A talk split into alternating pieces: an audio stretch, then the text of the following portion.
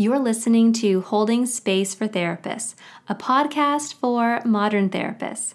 I'm your host, Dr. Cassidy, and in this episode, I'm giving you part one to my conversation with Dr. Jen Hardy. In this episode, we explore Jen's decision to take insurance and her experience as being a therapist in private practice in a rural community. Dr. Jen Hardy is shifting the narrative of what it means to take insurance, and I can't wait to share her story and experience with you.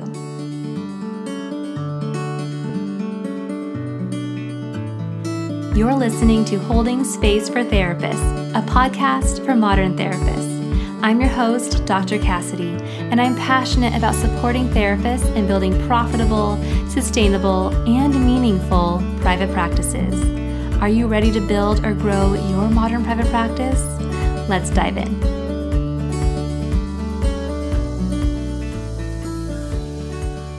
Hello, Dr. Jen Hardy. Thank you so much for taking the time to get on the podcast with me and have this conversation. I'm so excited to get the chance. Yeah, thanks for having me on. I'm really excited to get a chance to sit down and talk with you. Me too. Okay, so let's just jump right in. So, Jen, you are a psychologist, correct? And you're in mm-hmm. private practice. Can you share a little bit about your journey into the mental health field and then your decision to start a private practice? Yeah, so um, sort of long story short, I fell in love with psychology in high school, taking a psychology class. And um, I had started undergrad as a math major because that had always been the plans, but pretty quickly I realized mm-hmm. psych was just a better fit for me. Um, I knew at that time, I said I, I was just determined I wanted to be a professor. And so yeah. I headed into graduate programs. I have a master's in community counseling from Ball State. And I just always had had as the plan, I was going to be a professor. So this was right when licensure for independent practice for counselors was becoming a thing. And I was mm-hmm. going to, I was going to be in the first class of people to graduate on that track.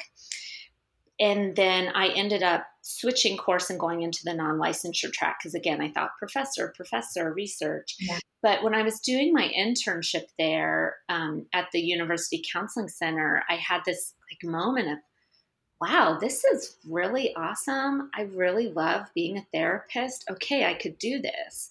Um, mm-hmm. but I always held it as this backup plan. And I, I took a couple years off and worked in as in research at a at a hospital and that pretty much confirmed for me that hospital work and testing and clinical psych wasn't my scene wasn't really what I was drawn to. And, and then I, I so I, it confirmed that I should go back into counseling psychology for my PhD program. But again, all along in my training, I had this idea of I'm going to be a professor and I'm going to teach and do some research. And backup plan could be maybe being a staff psychologist at a university counseling center where I could teach classes and supervise. And so did an internship doing exactly that at the University Counseling Center and um, just ended up falling in love with it more and more with the, the flexibility and the creativity mm-hmm. and how analytical you could be. I loved my colleagues. Um, sometimes you're drawn into careers based on just the jobs that are available to you. And um, I graduated right after the stock market crashed and the bubble housing bubbles burst and it was really hard to come up with jobs especially academic jobs yeah. and um, my husband and i were just like let's just hope that one of us can get an academic job and then the other person is just gonna have to be flexible but one of us needs to get a job and yeah. was thankfully able to get a job that is why we relocated to knoxville and I thought, well, I don't really feel like I'm ready to do that private practice thing. I had a lot of concerns about would I even really like owning a business. And so I was looking more for salaried positions. And I, I worked for a year and a half in a community mental health agency. And I think that was the best clinical training that I could ever have gotten in my career was was there. Um, but as we all know, it's a really stressful job. You have really yeah. high caseloads, very busy. And I saw it as a place where I could be until I had my second kid, and that I would at that point transition into a part time practice. And um, I thought, I wonder how this will go. But I think being a few years post licensure, I felt really comfortable with my clinical skills. So taking on the idea of starting a business just didn't feel um, quite as intimidating. Mm-hmm. Um, and it was a lot less intimidating as I was going through the process than I thought it would be. And I always tell people I think I have the best job in the world. And they look at me with strange eyes of like, wait, what? but I really do think that I, I have a, just an excellent setup. Hmm.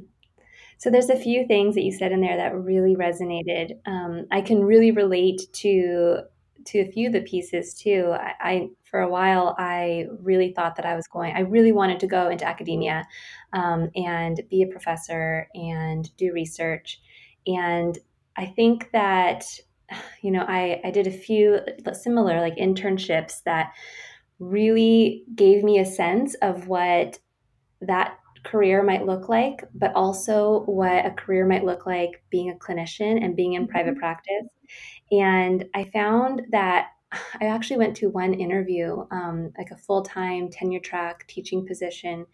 And I left the interview being like, this is not what I want to be doing. Like it did not feel right. But there was like the safety and security of the salary that just was still in my was still driving me was still sort of the thing that i was prioritizing. Um, but you mentioned flexibility and creativity as something that i imagine those might be those must be or might be values that you have that maybe align with the private practice route that you took. Um, but i also love that you said that your experience working in a community clinic was like the best training that you could have ever gotten because I know so many clinicians who are right there, right where you were, and maybe scared to set off on their own or to at some point start their own practice um, and maybe feeling that burnout from you know how tough those clinics can be and those caseloads.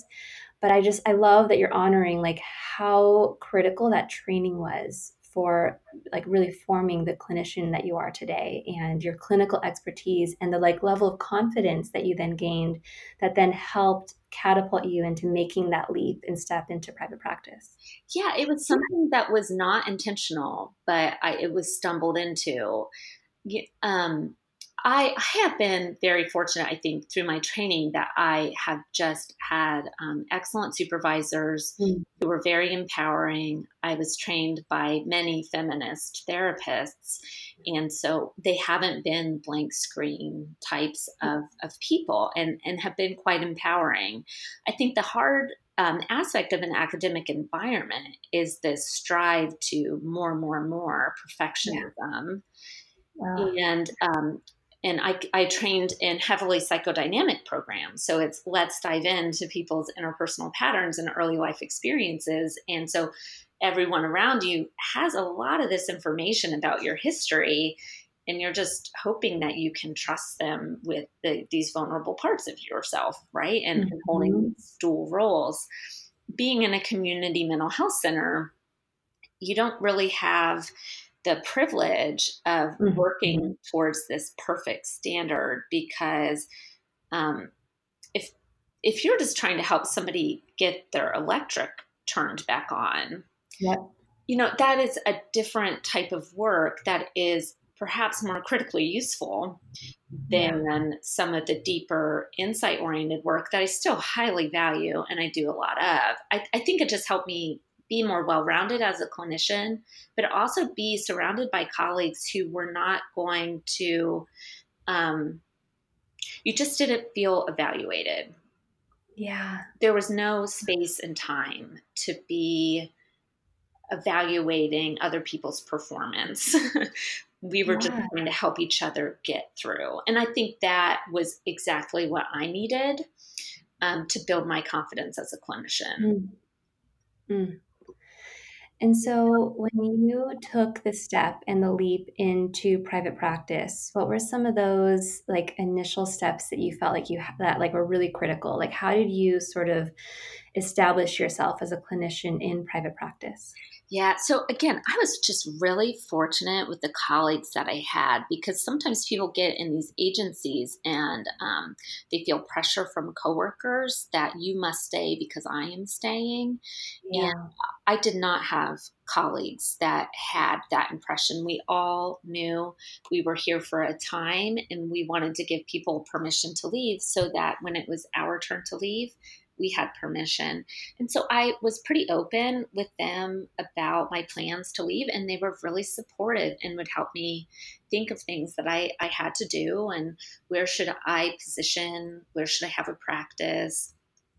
And um, that was just invaluable to me. Um, in terms of the logistics of setting up a practice, I live in Maryville, Tennessee, I was concerned. It's a. I looked at this up. I thought, how many people live here? Because I am not from here.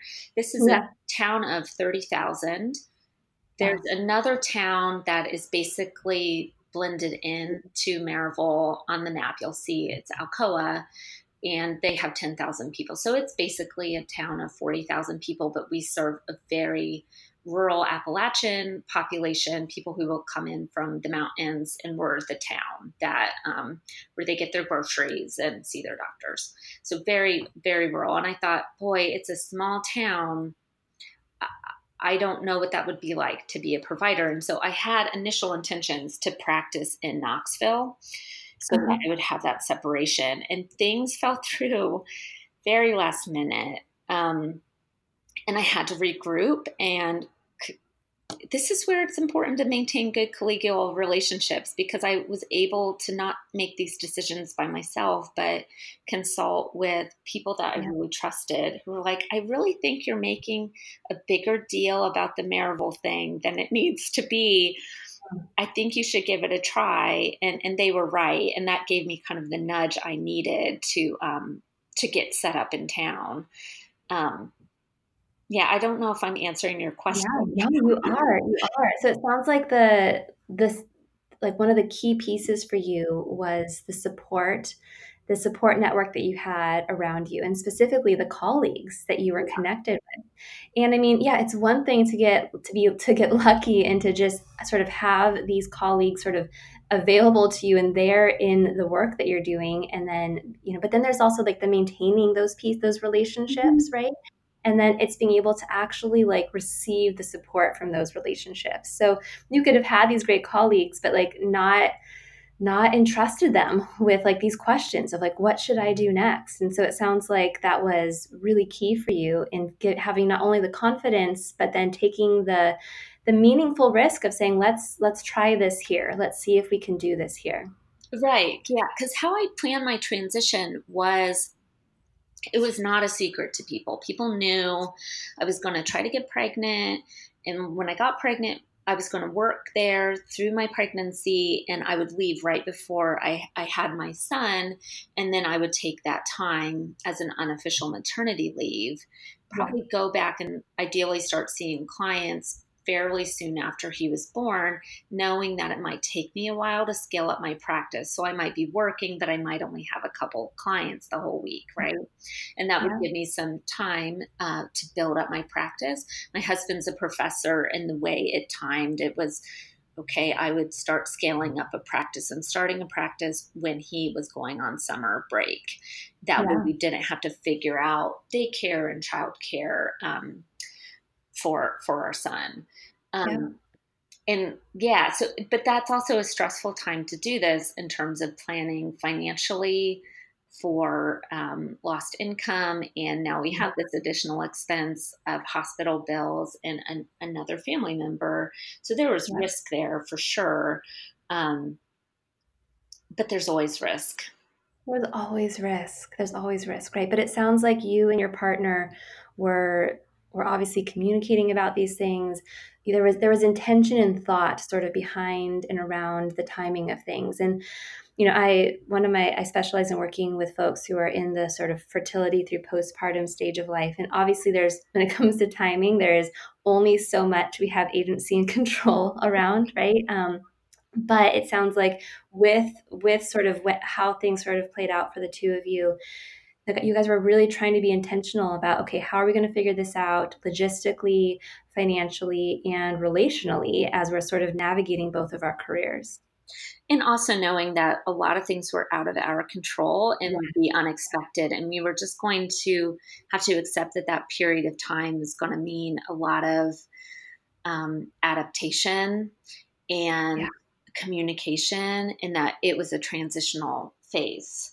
Um, and I, I, had a curveball thrown at me because again i was going to practice in knoxville. I had the contract all ready to be signed. I went with my six week old son. I had moved my furniture in and i was just there saying we really need to sign these papers.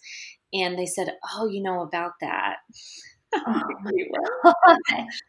my baby's right there in the meeting with me because you know, therapists, we we tend to be pretty um, accepting people, flexible people. So, baby in a business meeting, and uh, yeah, they they needed a totally different financial arrangement, and I just didn't think I could do it. And there was this panic moment, and of course, hormones, and oh no, what do I do? Like, well, I've got to get going. I like plans. This isn't really fitting my plan here. And um, in consulting with the person that I thought was situated in a way to get be able to give me the best advice, um, she was like, "Well, you know, there's this space in Maryville here. Mm. You could rent here." And she had yeah. been there a year, and it had worked really well. She's like, "Why don't you come meet them? I think you'll see this is going to be okay." And I had to, you know, pivot, a really big pivot, um, which was hard, but but things, you know, you can make the meaning you want to make out of these experiences. And um, having gone through that, I learned some things about owning a business and um, asserting myself. But also, I, I, found my billing person that way. She is the mm. person that they use to get on help people get on insurance panels. She's a uh-huh. credentialer. And when I was telling her what had happened, I said, you know, uh, guess what? I'm not actually going to be there. I don't know what this means for my insurance credentialing. And she's like, well, you know, I am also a biller. I was like, okay, can you be my biller? And that, because that was the piece I had never had to navigate and I didn't know what I was doing. And that sounded very time consuming. And it just kind of clicked into place. I don't I wouldn't have been able to find her. She doesn't advertise. She's only word of mouth. Yeah. And um, so, yeah, so things have their way of working out if you just are a kind and decent person and keep fighting for yourself and advocating for yourself and keep building relationships and finding opportunities. You're going to find the one that's going to help you land on your feet. Mm, I couldn't I couldn't agree more. And I love though that now we're talking about the insurance piece. Sure. Um, and so, what I'd love to hear from you because I am I don't take insurance and I'm in a big city, and so I know that there's a lot of clinicians that will ask me questions around insurance and or um, especially like in the community that that we're building here on social media so at the instagram account holding space for therapists mm-hmm. there's quite a few folks in there who are in rural areas and don't have a ton of clinicians around them. And so are joining these communities as a way to to connect as a way to sort of build um, build those communities. So i'm getting a lot of these questions and they're not things that i can speak from personal experience. And so i'd love to hear from you you know if somebody is in a rural area like what are some of your what are some of the unique experiences of of doing that since since you did have to pivot and you've now sort of established there? Mm-hmm. um, i know um, from what i've heard that being on insurance tends to be much more important, especially when you are in those areas, because people in your community are relying on their insurance more so for their health care. And so I would love to hear just you know, whatever you can share about that process and about your experience in that. Yeah, um, I guess I had never really considered not taking insurance. That wasn't really on my radar. Mm-hmm. Um, I think that's in part because um, I, I would need to use my health insurance in order to see a therapist. Um, there's definitely this like national dialogue um, wanting to say insurance is terrible. It yeah. never works out for providers, right? Like catastrophizing about insurance. And I do think that there are big problems with our healthcare industry. And I think that there are places in the United States where it makes tons of sense for people as a business owner to elect not to take insurance. And that said, there are plenty of areas where insurance is a really viable option to make a yeah. good, healthy living. Um, I will say, you know, I'm a licensed psychologist, so I get a higher rate from insurance yeah. than master's level providers do. What I'm finding, because I've lived in several states now, and I just appreciate more that there are regional cultures um, in that includes healthcare, right? And so in the Knoxville area, it is a very common practice to use a credentialer. And there are people that work and have independent businesses, and this is just what they do: is they help people get on insurance panels. Mm-hmm. Probably a lot of them are billers as well. Um, but these are offered as separate services. So when I was connected to my biller through that um, initial place where I was going to practice, we sat down and I said, I don't know anything about insurance. I really need, you know, your your feedback here. Can you tell me what insurance panels people tend to join? And she basically just outlined it. She said, Well, everybody tends to be on these because they're the major insurers in the town. So mm-hmm. at a mm-hmm. minimum, I would suggest these couple. And then we stepped out from there. And um, I had decided I better opt in to most of them since mm-hmm. I didn't really know. Um, and I needed to get a lot of, you know, as many yeah. referrals as I could. Yeah. Um, uh, I think we are fortunate because we've come of age with a lot of electronic assistance. And so I knew I'd always had an electronic health record. I just wanted an electronic health record as I went into practice. And um, a lot of this stuff is just built into these systems. You pay mm-hmm. them, but you get electronic claim submissions. You just have to set it up, and then with the click of a button, you've submitted it to your insurance, and it's yeah. very you know streamlined and easy. Um, and I guess I always have a focus on keeping my overhead low. That way, I don't feel painted into a corner and pressure to make business decisions I don't feel good about. And then yeah. I can have some more flexibility on maybe taking an insurance that doesn't have as good of reimbursement, but I know that a major employer in our town has it.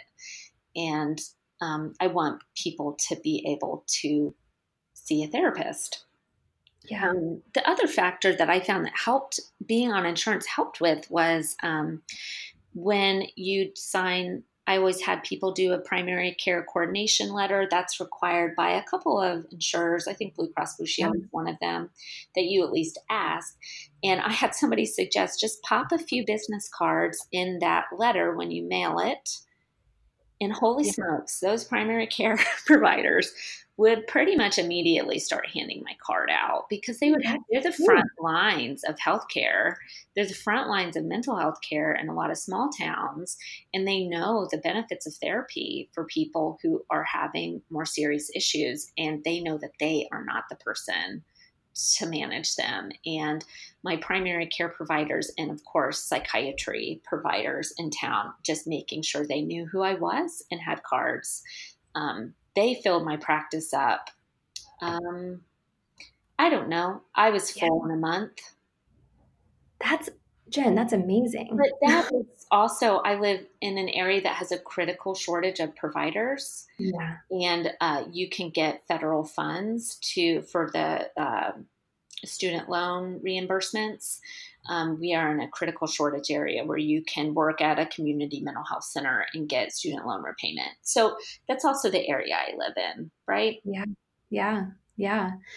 So okay, there's a few so I as as you're talking, I'm like jotting down because there's like so many key things in here that between ideas.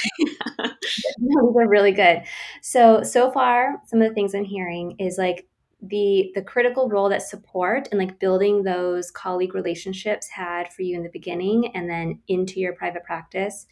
Um, you know, when pivots came and when pivots happened, sort of identifying who is the person in like my inner circle that can be really helpful here and like mm-hmm. supporting me in making this decision and supporting me in this pivot.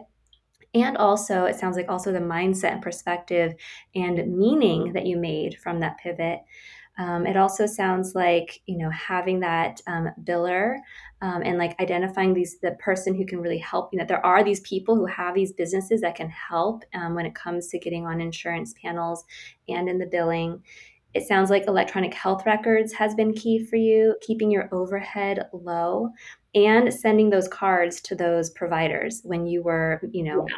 Sending out those letters to have collaborative care with providers, which, you know, whether insurance requires it or not, is really helpful. So even if you aren't this if you aren't having to do that if you are collaborating with your client's physician psychiatrist or another provider throw in some business cards and it sounds like that was really helpful and key in sort of launching your business for you and establishing you in your community.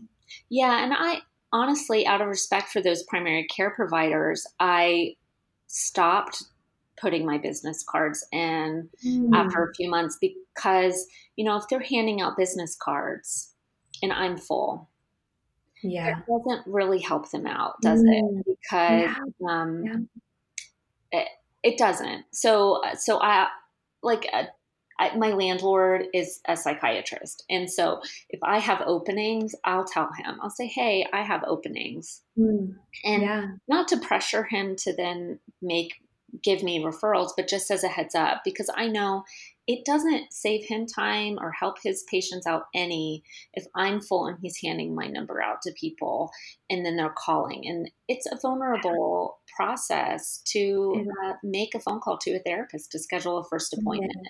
And so we don't want to set people up for frustrating experiences. Um, but yeah, I yeah. think coordinating with providers like that in a very simple way. They love the business card because they can physically give a patient in their office something and saying, "Here, yeah, here is this concrete thing. Go and call this person." Um, yeah. And that was really useful.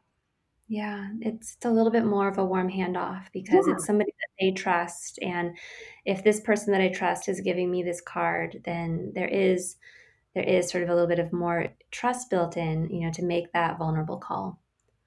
Yeah, and I'm in a small enough town that I don't know, there might be four psychiatrists in the town. Yeah. And yeah. you're in LA. I'm in San Diego. San Diego. How many psychiatrists do you think are in San Diego? I can't even tell you. One on every I'm just kidding. Oranges. Like my marketing strategy, I, I say move to Maryville if you want a very business light business. Yeah. I there are two psychiatric practices in Maryville. There yeah. are some psych nurse practitioners as well that I'm not including in that list because yeah. it's not as you know dramatic of a story. Um, but you can have these really business light businesses that don't yeah. require big marketing plans because there might be one big primary care physicians group because they've all consolidated, right? Yeah. And it doesn't take much to get known. Yeah, I mean this is this is this is why I'm so glad that I'm having you on Jen because a, a few I mean there's many reasons but one of them is that I love that you are bringing in another piece of the narrative around insurance, right? Because you're right, there is a really big discourse out there that like insurance is bad and healthcare is bad and it's there's a lot of negative discourse around that. So I love that you're bringing in this other discourse, this other experience, right? And personal mm-hmm. experience part of the story and narrative. Um, but I also love that you're describing what marketing looks like in a city that's completely different than yeah. my own. Because not everybody lives in a city like San Diego or LA or New York or some of these big cities. And so I'm just so grateful to have other voices to this experience, right? Because I know that there are therapists out there who could really relate to your context. And I imagine that there are some therapists that get a little nervous about the idea of, boy, if it's hard for me to build a practice in um, New York, in New York City, how would I go and move to um, a smaller town? And I'm blanking on you know, like how would I go and, and make a viable practice there? It probably is easier to, to build a more viable practice because yeah. um, it comes back to the basics of what we are really good at as therapists, which is relationship building and communication. Mm. And, I think the marketing just looks the marketing can just looks different, right? Like there's right. totally ways that like in these bigger cities that you can create, you can identify your niche and you can create like that marketing plan that's going to give you a full practice. Um, but it's going to look different, you know. But I love that this this piece that you're identifying here, which is what brought you into this work, is going to be a huge strength in your in your sort of marketing plan and your business plan. Is like building relationships, like really building those connections. And understanding like these are mutual connections. And so, um, yeah. just like I, I know that like my psychiatrist colleague, if he said, Jen, I really, can you please see this person? I know he's not going to do that very often, but there are times when it makes sense because we're in the same office building for people who have transportation difficulties or who are very severely mentally ill and have to come with family members. It makes tons of sense to try to um, lessen barriers. And, yeah. and if I am full, I will say, sure, I will take them and I will make space because I know he's not going to take advantage of that. And I yeah. know, and I have done the opposite where I said, I know you are full and you are not taking people. Can you please consider taking this person? Mm-hmm. And here's why. And a lot yeah. of times these are people with maybe complex neurological disorders mm-hmm. in addition to mental health disorders. And I just really trust his competence um, as a mm-hmm. provider and so it's it's a mutual relationship it's not just mm-hmm. them helping me or me helping them it really is about having um, mutual healthy collegial relationships all right, guys, that is part one with Dr. Jen Hardy. If you are ready for more and want to tune in to part two, where we talk all about social media and Dr. Jen Hardy's decision to step into the larger wellness arena in the digital space of social media, then you can tune in to part two with Dr. Jen Hardy right now.